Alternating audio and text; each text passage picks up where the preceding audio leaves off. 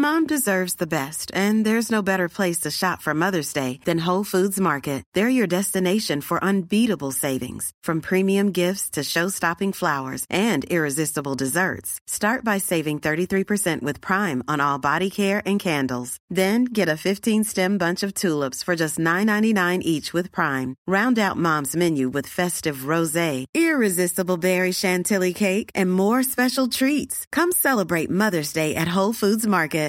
Ready to pop the question? The jewelers at BlueNile.com have got sparkle down to a science with beautiful lab grown diamonds worthy of your most brilliant moments. Their lab grown diamonds are independently graded and guaranteed identical to natural diamonds, and they're ready to ship to your door. Go to BlueNile.com and use promo code LISTEN to get $50 off your purchase of $500 or more. That's code LISTEN at BlueNile.com for $50 off. BlueNile.com code LISTEN.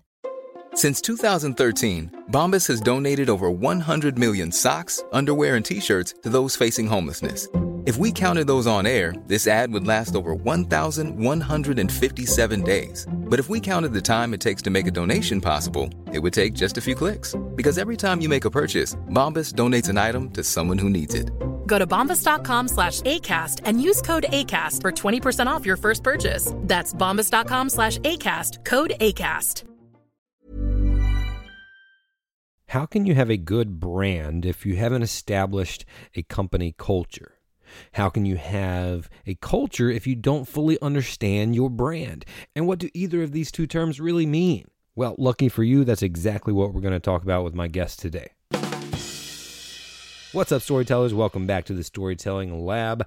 This is episode 144, and today I have not one, but two amazing guests Mark Miller and Ted Vaughn, the authors, the co authors of Culture Built My Brand. My background is in documentary filmmaking. I have done a lot of work over the years with nonprofit organizations, and I'm still passionate about that. That is the world that Ted and Mark come from, helping nonprofits understand their culture and brand. But it really applies to anybody, specifically small to medium businesses or, or solopreneurs or nonprofits, anyone that, as I like to say, is overwhelmed and under resourced, right? You have so many things on your plate, so many things to do that often things like culture and brand get neglected. Listen, I'm a co-founder of a startup right now. Same thing happens with those type of teams where it's scrappy and you don't have a lot of people and everyone wears multiple hats and it's real easy to focus on if you're a nonprofit, maybe the cause or the purpose or the mission, and if you're a startup or a commercial enterprise, just the bottom line or just making money and just trying to find out your product without establishing the culture and brand. Now, as Ted and Mark will say, and really any branding expert will tell you, it is never too early to start thinking about that culture and brand because it determines and dictates the, all the decisions you make moving forward about who your product is for and how you deliver it and your why behind everything. Now, historically, people view these two things, culture and brand, as separate uh, concepts, if you will. You know, the culture that you have at your company and what that looks like, and the brand, the outward representation of that company. However, what I love so much about this conversation and their book is it talks about, first of all, that's inaccurate and incorrect, but secondly, how and why they intersect and the power that you can leverage when you do that effectively. This is the final episode of season 10 of the Storytelling Lab, and it is an amazing one to go out on because I was really, really impressed with not only their knowledge and their grasp of the concept, but their ability to convey the concepts, you know, deep, dense, nuanced concepts in simple visual ways.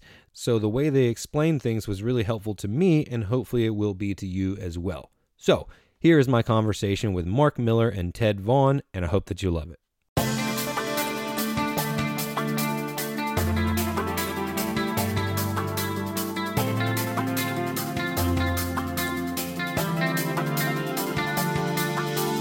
Welcome to the Storytelling Lab, where we break down how to get to the heart of your story and the hearts of your audience to leave the greatest impact possible. And now, here's your host, award winning filmmaker and writer, Rain Bennett. What's up, my beautiful people? Welcome to another episode of the Storytelling Lab, where we help you break down the art and science of storytelling. My name is Rain Bennett. I am your host, and my job is to help you deepen your connections, increase your sales, and serve your audiences better. Every Tuesday morning, I send out a quick storytelling tip to my newsletter subscribers. I show you techniques I've learned along my journey and used in my own stories, as well as those of my clients. But most importantly, I leave you with tangible takeaways that you can apply to your brand storytelling immediately. Oh, well, actually, more importantly than that, it's free. If this would help you, sign up for the newsletter at rainbennett.com slash weekly storytelling tips.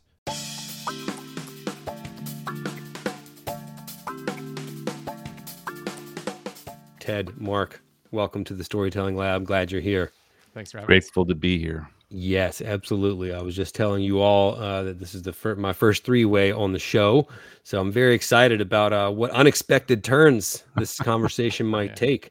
Uh, okay, so let's get into it. Um, first thing, l- I love the book cover, um, and I want to dive into that. Just my first simple, straightforward question is the part where you know culture uh, built my brand and then the word ate was scratched out. I got to know the backstory and the meaning behind that. I'm sure it's you know this is not an original question but still i'm interested.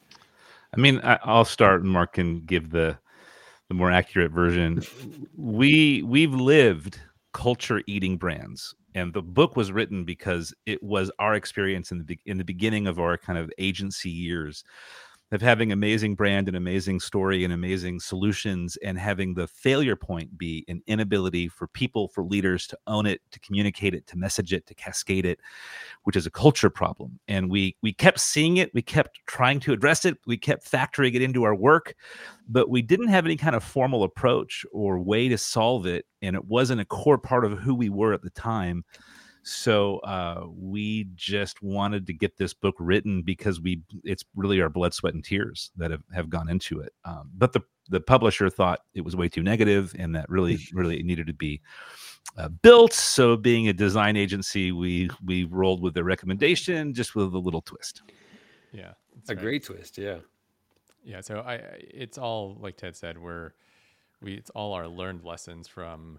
interacting with organizations that just couldn't essentially tell their story well because they had something in, internally that kept them from doing it. And so you could have the greatest. I mean, we had clients paying us lots of money to do rebrands, and then ne- they would never see the light of day because someone was afraid of something or they weren't involved in a meeting, and it would just all fall apart. And, Yeah.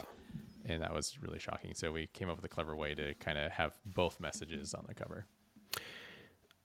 A lot of my audience are um, beginners, uh, if you will, or you know, part of the reason why I was excited to have you on is like I'm, a documentary filmmaker, so I've worked with nonprofits my whole career. Those two worlds, you know, uh, align very easily in terms of communicating messages and purpose, et cetera, et cetera. So I, I, I still, I always have a soft spot in my heart for helping nonprofits speak at nonprofit conferences, et cetera.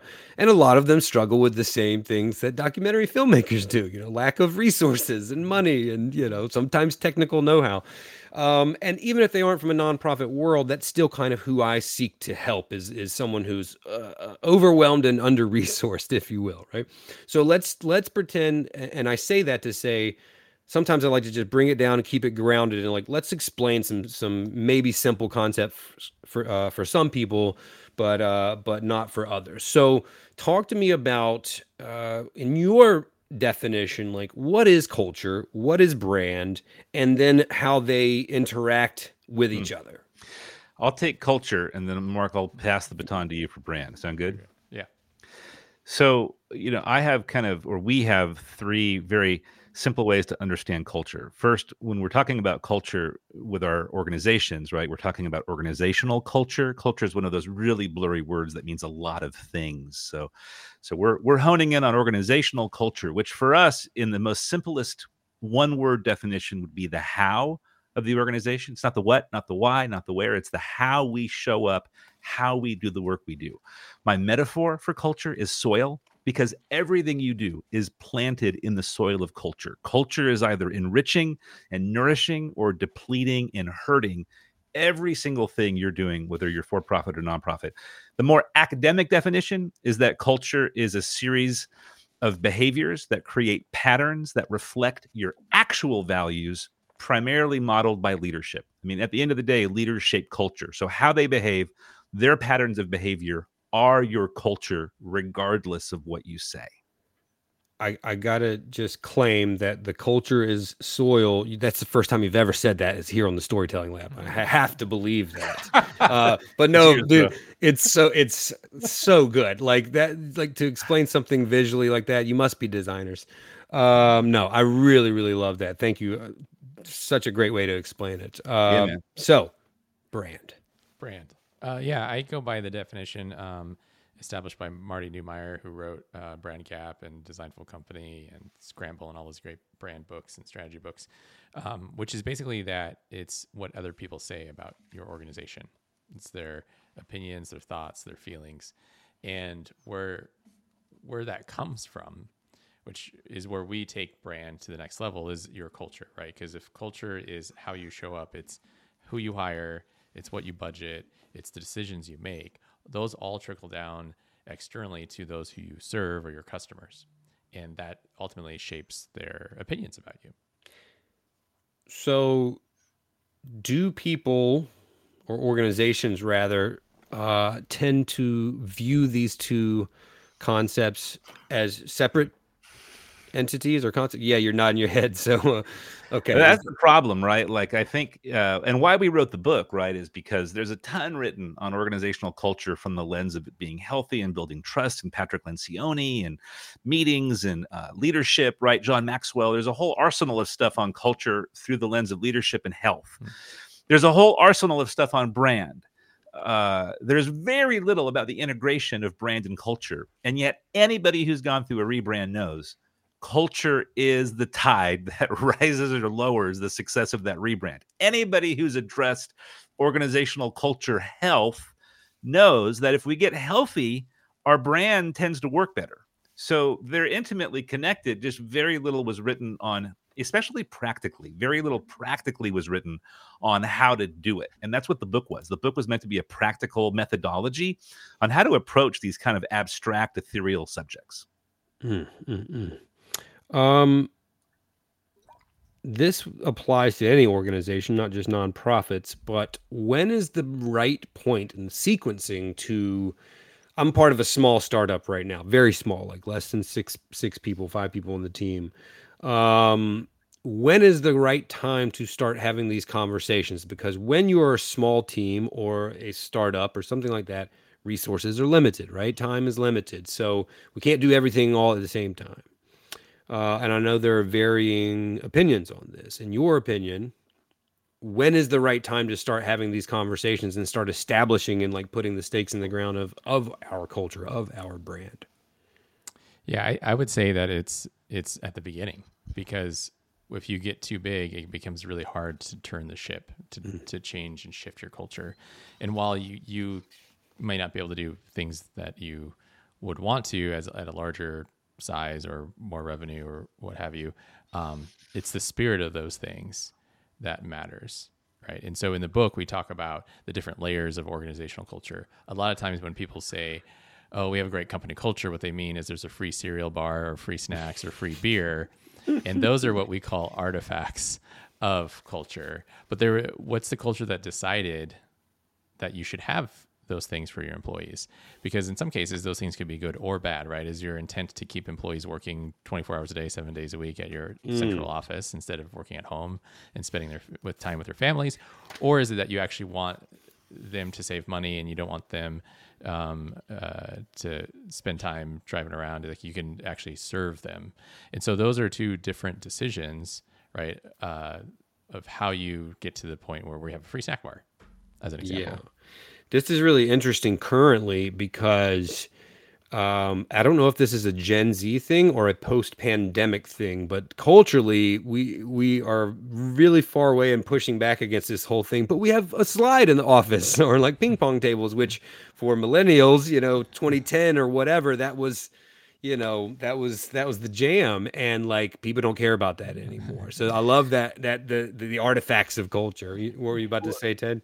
I think there's this um I think there's this human desire to find the silver bullet, find the gimmick, and then cut and paste it into our organization because it works. Oh, Google's doing this, so we need a juice bar. Oh, we need scooters. Oh, we need. really, what matters is the the leader's intent, follow, followed by empathy. Mm. Like, do we know our people and care about them enough to make shifts in our brand that actually offer our employees value as much or even more as our customers. Because if we get the value prop right for our employees, it's amazing how that translates to value mm-hmm. prop for customers. This is such a good point. Uh, like, so few people think about it like this. Like, just like your customers are going to be different than someone else's, so are your employees and what they care about and what they need to succeed. But it's like, even me saying it out loud, it's like it's a, a, a, light bulb moment, and it shouldn't be, right? Yeah. Like this is. That's why I love the soil metaphor because you know when I lecture on this, you know I I I'm a wine guy. I love wine, and I love wine primarily because soil yields radically different grapes through radically different soil. So you've got soils that are customized to climate, to grapes, to growing conditions. Some are slate, some are soft, some are hard, some are calcareous and it's it's a beautiful picture of culture. Culture is not meant to be one static thing good bad healthy unhealthy you know. It's meant to be whatever the conditions you're in need to to grow vital grapes. Quick little tangent uh, i'm from eastern north carolina which is rich in, in culture and history and the europeans you know when they came over here initially could not get wine to you know could grapes to grow because they were growing European grapes, right? Which of course happened in California. So finally, it took them years and years to figure out the Scuppernong, you know, uh, uh, grape variety that produces this very sweet muscadine, you know, wine. Uh, but for the longest time, they were like, I can't, I can't get it, I can't do it. But it, it can grow that very well. Does it taste good? Do you like Scuppernong wine? Like, huh? Yeah, like I've actually tasted wine. that wine. I've done wine tasting in Virginia and yeah. in North Carolina and in other parts of the world where I'm glad for the effort, but not proud of the results. yeah, it's like it's thick, baby. It's thick. You know, like everything down here. You know, like our sweet tea. Um, okay. Um, in this uh, in this concept of culture and brand, what do you find? Let's shift into nonprofits specifically. And this is a big question, so maybe we chip away at it. What are, what do nonprofits generally struggle with in in terms of this? And listen, corporations do too, but we know some of them do it really well. But what do nonprofits uniquely struggle with when it comes to these kinds of I don't know what to call it, uh, but the, these concepts of that aren't just like bringing in revenue, right? Uh, I don't want to say like soft skills or soft concepts, but culture, brand, those things that are kind of in between that the uh, the what you do. Yeah, I think the number one um, challenge most nonprofits face is that they have these incredible causes, yeah, and so they they put everything on that cause. So we don't need to care about our staff because they're, they're here survey, ser, uh, serving a, a, greater good, right? Um, we don't need to worry about our brand because we're helping uh, people in Africa get clean water, and our donors will care about that. Um, but you know, the first rule in marketing and branding is that no one cares, mm. and so um, what's interesting about that is that people on the donor side, right? Um, it's been shown that you have to disrupt them disrupt their thinking and their worldview to get them to consider making a financial contribution to your cause, right? And so we go along this whole time as nonprofits just saying, hey, help people get clean water, help people get clean water. And if you haven't disrupted my worldview about why that's important or what the issues are or how um, my clean water is a privilege and not a right it, where I live, I'm not going to care as much, right? And then the same thing is about is about people right now i think it uh, the, the, latest stat i saw was i think 65 or 67 percent of nonprofit professionals are considering leaving their jobs the next mm. year and it's you know culture uh, plays a, a, role in that if i'm working all the time if i am not compensated fairly if i if i'm not being able to grow and innovate um, you know i'm going to find those opportunities elsewhere mm. Mm-hmm. I would contribute to that with two thoughts. First, I've talked to a lot of millennials and Gen Z em- employees of nonprofits, and I almost always will ask them this question Do you want to work in the nonprofit sector? Like, do you feel like you have to work for a nonprofit or work in the sector? They're like, I mean, no, I want to work for a brand that I think's doing good and changing the world. And I don't care if it's a nonprofit. I, I think working in the nonprofit sector is an old school mindset. I think today, philanthro capitalism, you can work for for profit brands like Patagonia and Ben and Jerry's and Tesla and Tom's Shoes that are serving to change the world in some ways more powerfully than nonprofits.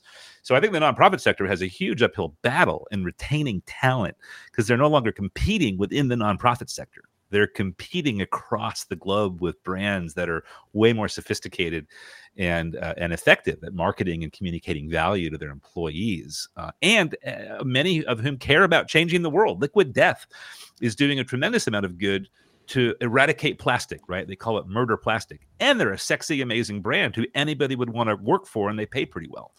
So I, I think there's going to be a real challenge to add value and retain, recruit, find talent in the nonprofit sector. I think for me, the second point is um, I find the, the senior leadership of nonprofits have a really hard time articulating culture. You can't scale and shape something you can't name, right? If you can't talk about it and communicate it in sticky ways, you're ultimately just hoping people catch it and I hmm. think one of the things we help our leaders do is figure out what their culture needs to be in ways, language, a lexicon to better communicate it so that it can be scaled and, and cascade down across the organization, not just intuitively held. Hmm. Let me throw. Uh, I'm interested in the. It's a totally fine and fair point um, that you make about you know corporations now actually being purpose driven and, and trying to uh, change in the world, positive change in the world. Um, I have an idea that I want to just throw out there, or maybe a scenario. And the, the question is I'll, I'll jump to the end first is like, in what ways should nonprofits behave more like corporations? Um, kind of uh, along the lines of what you were saying. I come from video marketing or you know filmmaking background, and one thing that I've noticed is that a lot of my nonprofit clients, specifically small to medium nonprofits, uh, did not operate like like a business, at least in this space. And specifically, what I mean is they would immediately only see video as as an expense, whereas some of my corporate clients saw it as an investment. Mm. Um, and so they would, be, oh, we can't do that. We don't have enough money. Instead of like, well, do you like the idea? Because we can always get creative with the budget and how we execute the idea. But do, does that sound like it's aligned and it might speak to your people, et cetera, et cetera? And it would be like, oh, that's that's too much, and we haven't even had the money conversation. And then I've worked, I have worked with nonprofits that get this right. Um, so you you can tackle that specific you know example or the broader question, which is like, what success secrets or not secrets but strategies can nonprofits pull from the corporate world? Because i think also they're like they might this is generalization view the corporate world as icky or whatever. Like you know we're nonprofits because we're over here you know doing philanthropy and trying to you know make an impact. Um okay. I think i've asked the question. It's a long Mark, one. you go. Yeah. Uh, well i'll say um first i think they need to start acting like brands. Um, mm and specifically lifestyle brands.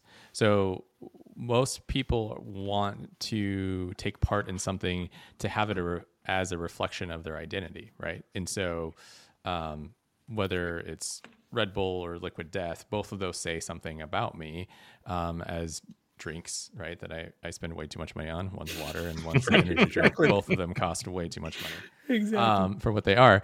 But they I buy them because they they they say something about who I am. Yep. And again, nonprofits get so caught up in the cause, they they forget that they need to meet the donors and, and those who they're trying to reach where they're where they are and and bring them along this journey. So how am I how is my identity changed by being a part of this nonprofit, whether I'm volunteering or giving? Um, hmm. and so they don't think that way. And they, and in turn, uh, they also have what's called a scarcity mindset, right? Instead of the abundance mindset, which is what you're talking about. That because I always have little, um, I have to protect what I have instead of thinking more like a business, which is how do I grow what I have so that I can do the things that I want to do. And what what risks do I need to take? What investments do I need to make? And I mean, you can see uh, this just with Homeboy Industries, which is a gang rehabilitation program in LA.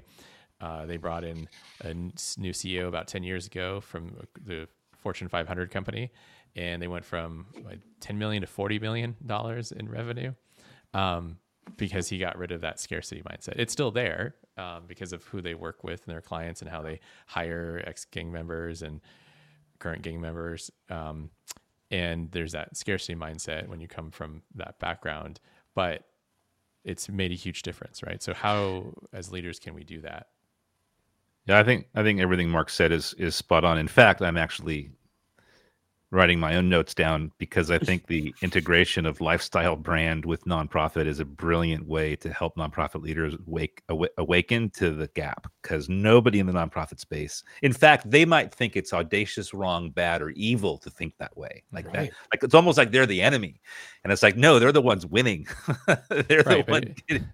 But when you think about Taylor Swift as a lifestyle brand, not just a musician, right? She has a you know an army of Swifties, right? I don't know how many people, but millions and millions of people that are fans, um, or Red Bull or uh, Patagonia. Imagine your nonprofit and your cause had the same number of people willing to take action against something, right, or for something, uh, because they saw that as part of their identity. That would be way more powerful than you know a handful of people writing checks at the end of the year.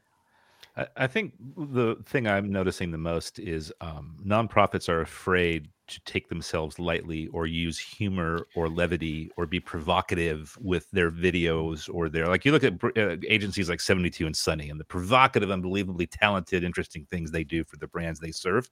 Who's doing that in the nonprofit space? We need more of that. There are some, but they're usually small skunkworks people who aren't, you know, they're they're too small to to have people telling them they're wrong, right? And yeah. they're like Hannah Song from Liberty in North Korea, this incredible nonprofit brand we worked with and interviewed on Future Nonprofit. You know, just doing incredible things with humor around a really serious issue. We need more of that in the nonprofit space because it works. Yeah. How do you, like in her case, how do you turn rescuing political re- refugees from North Korea and smuggling them out and relocating them into a, a funny YouTube video? But they figure it out how to do that. And what's mm-hmm. interesting about humor is that Oracle just released research. I think it's between 80 and 90% of consumers prefer brands to be funny. And yet, most of them aren't. Not just nonprofits, but even corporate brands aren't funny. It's such an antiquated idea of like we are professional, right? Like I, I, I or serious, right? Like, like Hiring for your small business? If you're not looking for professionals on LinkedIn, you're looking in the wrong place. That's like looking for your car keys in a fish tank. LinkedIn helps you hire professionals you can't find anywhere else, even those who aren't actively searching for a new job but might be open to the perfect role. In a given month, over 70% of LinkedIn users don't even visit other leading job sites. So start looking in the right place. With LinkedIn, you can hire professionals like a professional. Post your free job on linkedin.com slash people today. Hey, Dave. Yeah, Randy. Since we founded Bombas, we've always said our socks, underwear, and T-shirts are super soft. Any new ideas? Maybe sublimely soft. Or disgustingly cozy. Wait, what? I got it. Bombas. Absurdly comfortable essentials for yourself and for those facing homelessness. Because one purchased equals one donated. Wow, did we just write an ad? Yes. Bombas. Big comfort for everyone. Go to bombas.com slash ACAST and use code ACAST for 20% off your first purchase. The world has changed, right? And like Dramatic. the internet, as vague as that and broad as that is, it completely broke down these walls, right? And so mm. no longer can the doctor be the professional who I don't ever question because we we're hip to it. We have mm. access to information.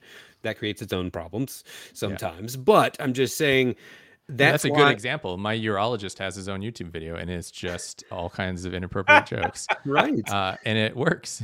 so, I had like... this uh, debate with someone very close to me in, in the work that I do recently uh, about this idea of like, oh no, we can't look like anything less than professional. That's what people want.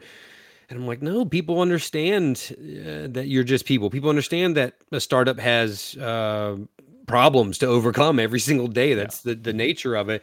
And that's why there is this, um, you know, craving for authenticity. I know that's a little overused word these days, but because we we know you're no longer this you know this perfect business that I just send my money to and I get my product and everything's great, right? And we also care about where our money goes. Like so, yeah, that's such a good point. And and you see it if you're hip to and spending uh, time on YouTube or TikTok like I do, you see it. You see the brands doing Oh, it yeah. well, making jokes, and the people responding. And listen, they buy, they purchase, they donate, right? Yeah, totally.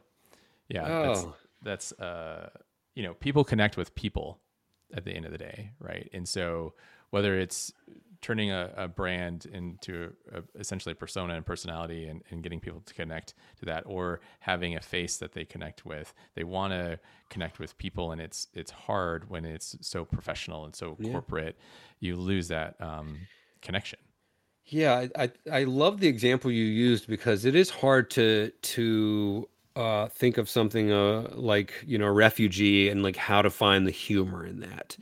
But it's possible, right? You have to be creative, and maybe you don't go to the you know funny route, but it's still think opening your mind of different ways you can approach it other than the you know typical sad you know sad music you know Yeah. same thing that's been that's been done the Sarah McLachlan you know yeah right.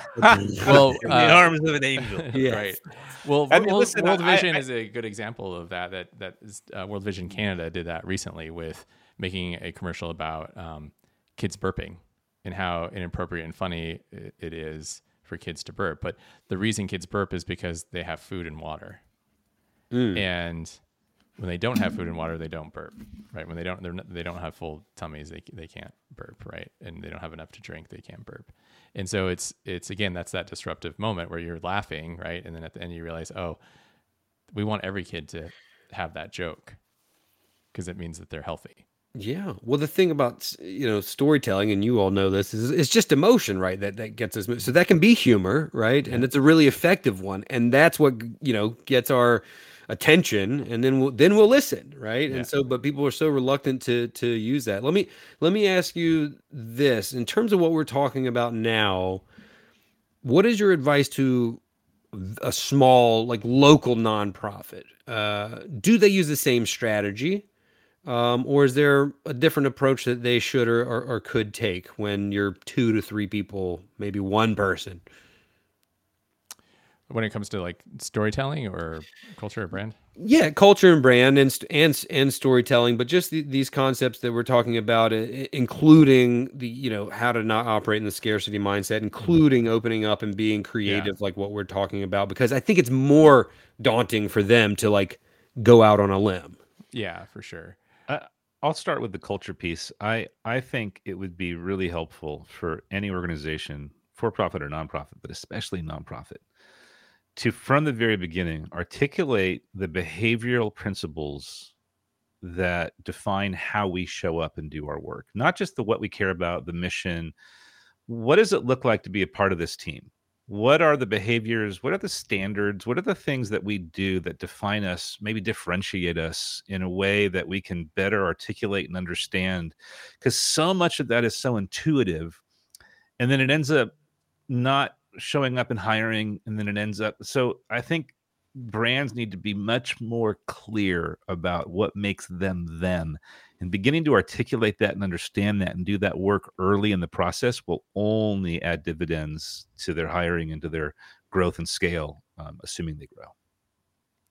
And I would say on the brand and storytelling side, smaller nonprofits have an advantage over larger nonprofits that they could test and do things that maybe larger ones wouldn't do because they're too corporate and the risk. Um, and it's also allows them to um, connect personally and be more authentic, right? So I don't need to hire a huge film crew to make a video. I can Right. make one on my my iPhone and do a TikTok check in every day at the homeless shelter or whatever, and and introduce people and connect people um, that way. And I would also say that one of the ways to be creative and innovative is to have a, a diverse set of ideas, um, which means you need diverse set of people, uh, backgrounds, and and that's hard to do when you're small. And so think about you know not just volunteers and financial partners, but partners who are thought leaders or tastemakers that you can um, collaborate with in those times where you need to generate really great ideas, you know, whether it's a campaign or something, and to build out that volunteer team that's just helping you brainstorm stuff. You know, it's it's almost almost ironic because a smaller organization would benefit the most from from these things and having them intact, or you know, because they're free, right? To discuss how you approach like culture and brand is free. It's you know that's where you actually can gain an edge on a larger corporation in in your um, in your calls, right? Uh, but the opposite tends to happen. You know, we we we see what the the big guys are doing or whatever, and we try to emulate that or whatever. But it's actually they have the most to gain by by going out on a limb or taking a stance and being very clear in terms of your brand. Um, you've mentioned a few people already organically, but who else in the nonprofit space is doing it well, in your opinion? Uh, I mean, Charity Water is is one that most people talk about, right? Yeah. Um, and uh, it was interesting last year they ran a huge YouTube campaign that was just their 20 minute documentary about Scott um, Harrison, the founder's personal story of starting Charity Water and why he did it, um, which was really moving and again, empathy, emotion, connection, um, all that stuff. Uh, that's real interesting. I think Liberty North Korea is another nonprofit that is doing innovative stuff.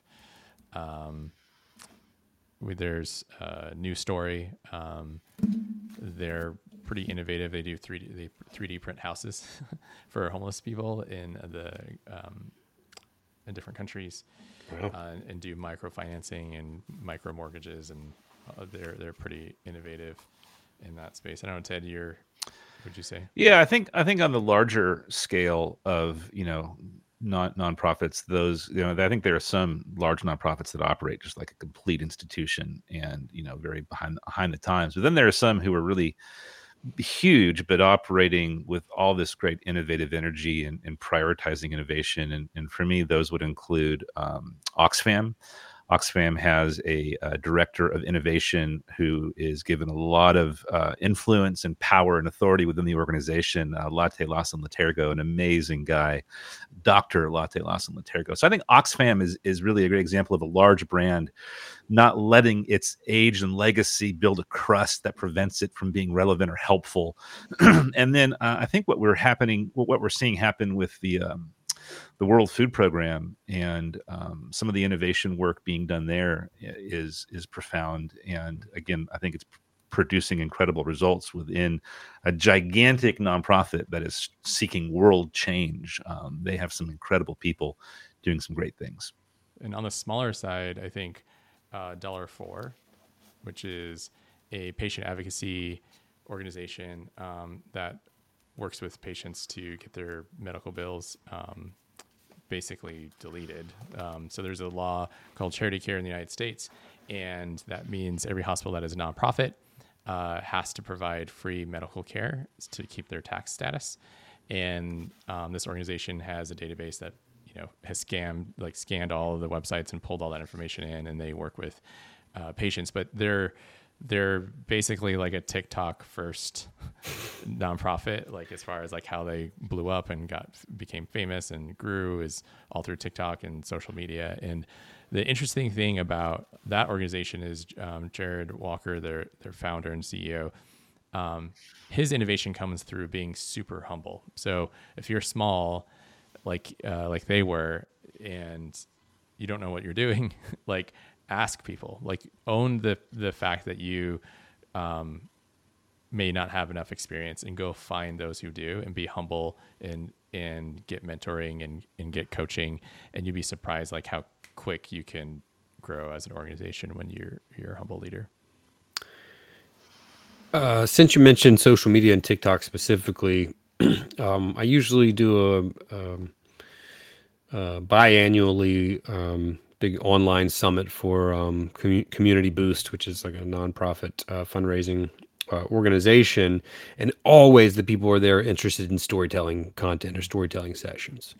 Um, which is you know normally what i'm speaking on what are the ways like for those listening this is the storytelling lab after all um what are the ways and why should a, uh, someone in communications or marketing at a nonprofit lean on that skill of storytelling? Because we have so many different ways that you can use it, not just TikTok or video, mm-hmm. um, but within all all of their messaging. Why?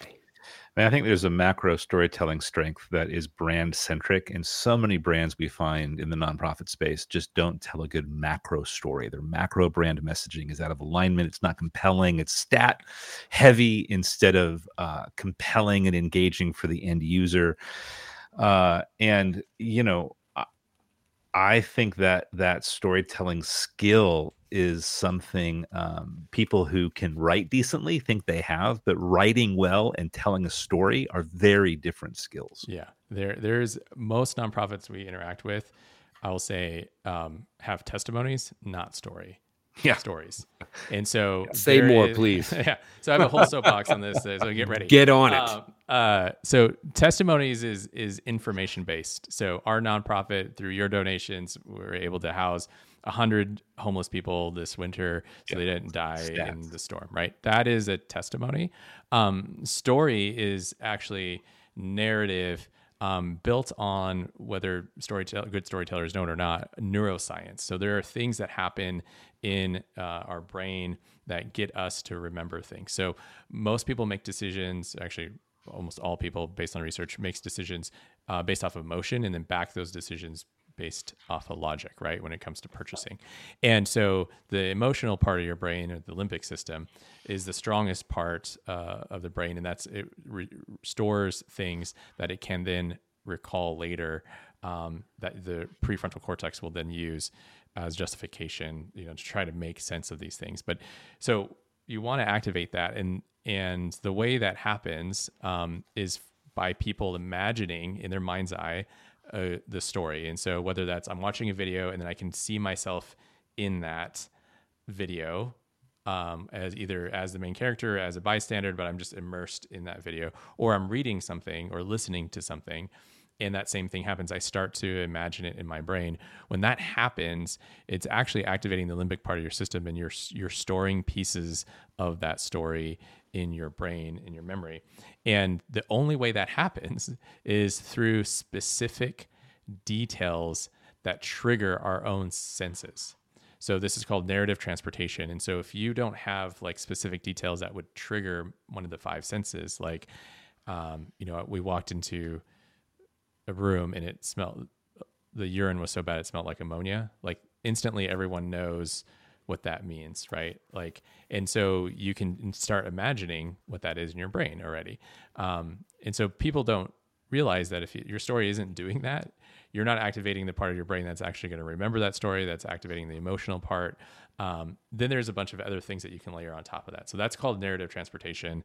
You need to activate some of the one of the five sense, senses or a few of them, um, and then on top of that, um, there are three key uh, chemicals that you want to leverage in your storytelling in your brain. So that's uh, cortisol, oxytocin, and dopamine.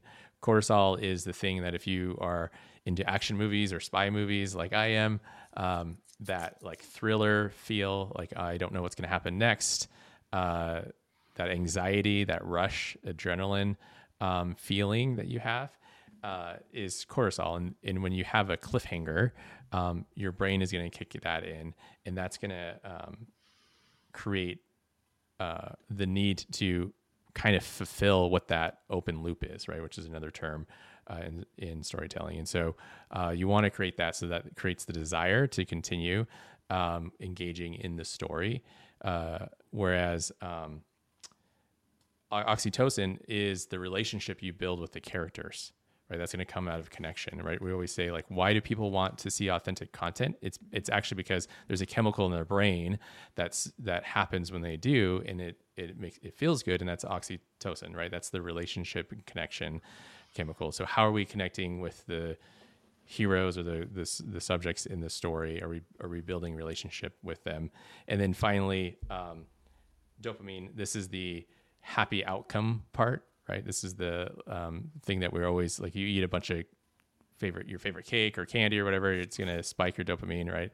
Um, and that's how are you actually making that change in the individuals' lives that you talked about in the story, and on a macro level too, that happy outcome um, or happy ending. That's uh, the um, dopamine, and so those are like some just high level key components that we don't even realize you guys good storytellers were doing, but they it needs to be there for people to engage and, and if it's not already obvious, the reason all this stuff matters is because the brands that fail to make radical emotional connection with their audience will fail.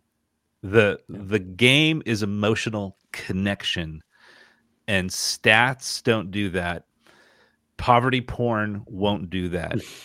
You have to tell a story, make a connection, and not just presume or assume that your cause matters to everybody as much as it matters to you.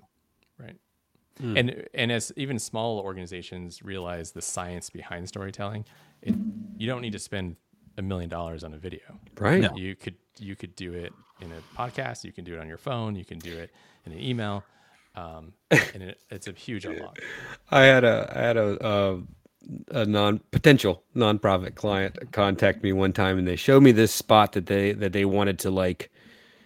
They wanted to create something very similar, not completely bite it, but you know, it inspired it. I'll use that word.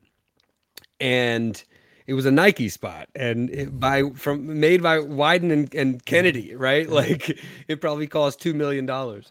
And you know, we talked. They showed me. I was like, okay, I get it. And they really wanted to like replicate a lot of what it had. It had tons of extras, et cetera, et cetera. And they came away with like, uh, yeah, we, we all, we've got five thousand dollars. And I tried to explain to them, I was like, this probably cost a million dollars to to make. Like, we got to come at it from a different angle. Like, talk about the emotion that we want to Yeah. conjure up. Talk about the impact we're trying to have, who we're trying to, you know, yada yada yada. And then we can think about a creative way to do it. Like, you're right. It doesn't. It doesn't have to cost a lot. But when you still just try to compare yourself or operate as as a company that's using one of the best agencies in the world ever, yeah you you will always lose that battle. If you tried to replicate that video with five grand, it's not happening. and and and your donors and your audience that you're trying to reach know it when they see it and it's just you know a rip off something else and it's low quality um, and the, the low quality isn't even the production it's just that the idea itself was low Yeah. quality because you decided to copy you something. can that's the beauty of where we are now with content creation is like mm-hmm. you can do low quality like pe- people don't care mm-hmm. about that as much. They respond more to somebody just kind of rattling off the dome mm-hmm. at their at their camera you know Yeah, often right, right, they still like Totally. like good production but you don't have to have it these days. That's what frustrates me sometimes is like the little guys you have so much opportunity now like think the, the playing field is evening out in a lot of ways in terms of marketing Totally. I mean, I think it would, an example of that's really interesting is one of uh, Old Spice's most successful campaigns wasn't the elaborate commercials that they were making, but it was one set, one camera, and a guy on Twitter, or sorry, formerly X, formerly Twitter, um, that is like they're they're making videos that people are tweeting comments about at them in real time and just posting that, and and they saw the largest spike in one day sales ever in their history because of that campaign. Um, granted, their quality was high because they were using an agent agency, but like that format, right, is just one. it didn't have to one be guy. it, didn't have wasn't be the at all. production quality that made that Right? compelling No, right. It was just that I'm responding in real time to you with video, which like what? Um, so thinking about like how how you can do that, like and going back to the advantage of small nonprofits, um, you have an opportunity to create high touch moments that larger organizations are going to struggle all the time, and you can use content and storytelling to do that. Absolutely. Well said. Uh, you all have been working together, like your agency's been up for a while now, right? About yeah, 10 about years. ten years. 10 years. Um, what led you to the, like, do you work, first of all, exclusively with nonprofits or just predominantly? Yes? No? Uh, well, Mark, you, you answered that because I'll get it wrong. yeah. uh, so predominantly nonprofits. Uh, occasionally, we'll work with um, cause-driven uh, for-profits, but our our specialties in the, the nonprofit space. I mean, now- here's what I'll say about that really, really quick. Just uh, since we're talking about culture, there's nothing more complex organizationally than a nonprofit. Maybe the most complex nonprofit's a faith-based nonprofit because you've got theology, mission, relationship, professional connection, and an expectation of sacrificing if you can figure out how to navigate those tensions well, Mm. it's unbelievable what you learn, the wisdom you glean that applies to the for-profit space. The nonprofit space is incredibly complex, and getting it right is why I feel like we're so equipped to help organizations outside the nonprofit space, but our heart, passion, and work is almost entirely non- nonprofit. Well, so what led you all to make that conscious choice? Because it is complex and it is challenging. Um, wh- why? Why? We're all nonprofit people. We care about making the world better. We understand the complexity. We have a passion for it. We feel called to that sector. Mm-hmm. Uh, and it's huge enough. It's big enough. It's mm-hmm. giant on its own. Yeah, mm-hmm. about 1.5 million nonprofits in the United States. I, I think too, it's also that we, it's something that we evolved over time. Uh, we have, always worked with nonprofits, but also worked with small businesses and other types of organizations, and or big businesses, banks, higher ed. Um, but I think what we found was that we were uniquely suited um, as leaders to to speak insight and truth, if you will, to nonprofit organizations um, in a way that was winsome and funny and self-deprecating and uh, allowed it's it allowed for change uh, to happen. And so we kind of just kept doing it, um, and more and more doors opened up. Well, I think I, I'm making an assumption here, but but I think that also when when you realize the uh, significance of the impact that you can have on a group of people or organizations, it makes it um, more fulfilling. You know, Yeah. for that to be like what you focus your your career on. So was it? Did you have that kind of moment? You know, where it was just like, look, we're really kind of helping. I mean, Mark was talking about those emotions, those chemicals. You know, I think in some Yeah. ways, when we contribute in helping a brand, we care about who we believe is doing good in the world, be better, do more good, be more effective. It it really is um, compelling, and it really does feel like we're actually contributing to making the world better. Not that for-profit brands don't make the world better; uh, many of them do, and there's a great case. In fact, I would say any of the for-profit brands we make, we're we're working with them as of out of extension of a nonprofit board member on a nonprofit who's running a very purpose driven for profit right so that can be fulfilling as well but um, usually the nonprofits are just in more need a bigger mess So I, I, I'm curious. You've all worked together. Did you work together before the agency, like in the past ten years? Yeah, we we met because I was doing a lot of higher level strategy vision type work and I didn't know where to go for brand and design and Mark did and was really creative and talented in that space so I would just keep calling Mark and at the time a guy named Jeremy we worked with and um and eventually we were like why don't we just bootstrap something and kind of make it work and we did and it worked and then we went through the journey of taking all the work I was doing in culture and vision and strategy and integrating that into our design thinking agency and really reforming ourselves from the Mhm. inside out. And that's really what led to the book and the idea that culture and brand are the same conversation. And strategy is the foundation under both of them. Mm-hmm. Um, I was going to get to the book. I'm glad you you you led us there. Um, but I think I might have the answer. I'm going to ask the question anyway. Like, I'm curious about writing, like co-writing the book. I know you're not the first to do it. I think about it too when I see two directors. Right? It's got to be challenging. And also, aren't you tired of each other yet? Um, how did you approach? We live in different states, so that Yeah, that- that yeah, I see you in two. Yeah. Yeah, yeah. um, but it had to be challenging um, to create this thing that is generally uh, driven by one, you know, one individual. It's their thoughts that they are putting out to the world. Um, how did you a- appro- approach that? Well, I- I think we have uh, unique personalities that allow us to take different sides to the book. So, um, a lot of the research in more technical stuff is on on my side, and and Ted is speaking into the stories and the um, the culture and, and the perspective from the leader. And so those seem to work well together. I don't know, Ted. What do you, what are your Yeah, I, I, I totally agree. I, mean, I think Mark and I have very different gifts and styles, but they're incredibly complementary, uh, very yin and yang. And I think that shows up in the work we do, in the agency, uh, in historic, in, in our consultancy. I mean, you know, I I have uh, thoughts on creativity and design, but Mark's gifted in that space. Mm-hmm. Um, I'm gifted in leadership and culture, and and Mark has incredible insight. So I think in many ways we we respect each other's lanes, but but also understand and have input and huge respect for each other's perspective. Um, so it just it works well, and I I also think the journey we've been on over ten years. Um, it's it's unbelievably compelling to kind of grow and figure stuff out and keep surviving you know like i mean 50% of success is survival right? So just the journey of survival and figuring it out is actually unbelievably fun and compelling if you're not shedding too much blood in the process. It's like uh it's like the you know play-by-play guy and the color commentator. You know, you need them yeah. both to get that complete experience, right? right? Yeah. Yeah. Um, all right, final question.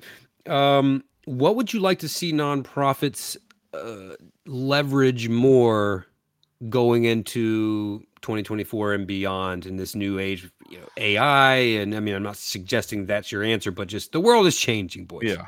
Uh, what would you like to see them lean on more uh, in the near future? I'll, answer with something we talked about earlier. I would like to see them better leverage, excuse me, better leverage their uh, stakeholders, primarily staff, by understanding how they can add value to their staff, how the value prop for their staff can be just as real and powerful and tangible it is for the donors. Because I think most staff and most nonprofits are on the edge of burnout, are working as some sort of martyr which is unhealthy and toxic. And um, and the more we can fix that, the more we will see nonprofits blossom and grow. I would bet there's a roughly one third of the productivity in nonprofits is wasted by sideways energy, drama, lack of efficiency. Um, and I think figuring out how to grow the health and, the, and add the value to the nonprofit staff is going to be a huge uh, leverage for growth and health. And most people miss that because they're all just busy bleeding for the cause. Yeah. I would say um, not necessarily AI, but the need to have a space for innovation within the organization so that mm-hmm. AI would fall into that and whatever comes after AI would fall into that. But you need people within the organization that are forward looking, thinking about how do we do things differently. Um, you know, getting rid of the "this is the way it's always been done" phrase that a lot of people in nonprofits will say sometimes, um, and taking that seriously because uh, you know um, the average tenure of a Fortune 500 or S and P 500 company um, used to be 60 years on the S and P 500. Uh, in the next few years, the average lifespan will be 12, mm. and most of the you know top 10 companies in the world didn't exist 60 years ago. And some of them didn't exist 20 years ago or 10 years ago.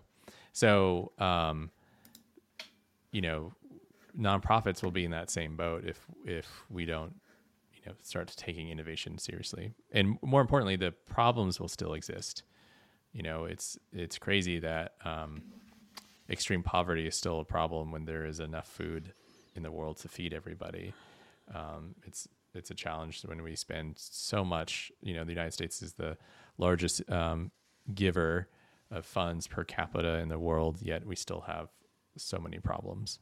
So, yeah, I don't think the role of nonprofits uh, is going away anytime soon, even though we do have right. these for profit, uh, purpose driven companies out there.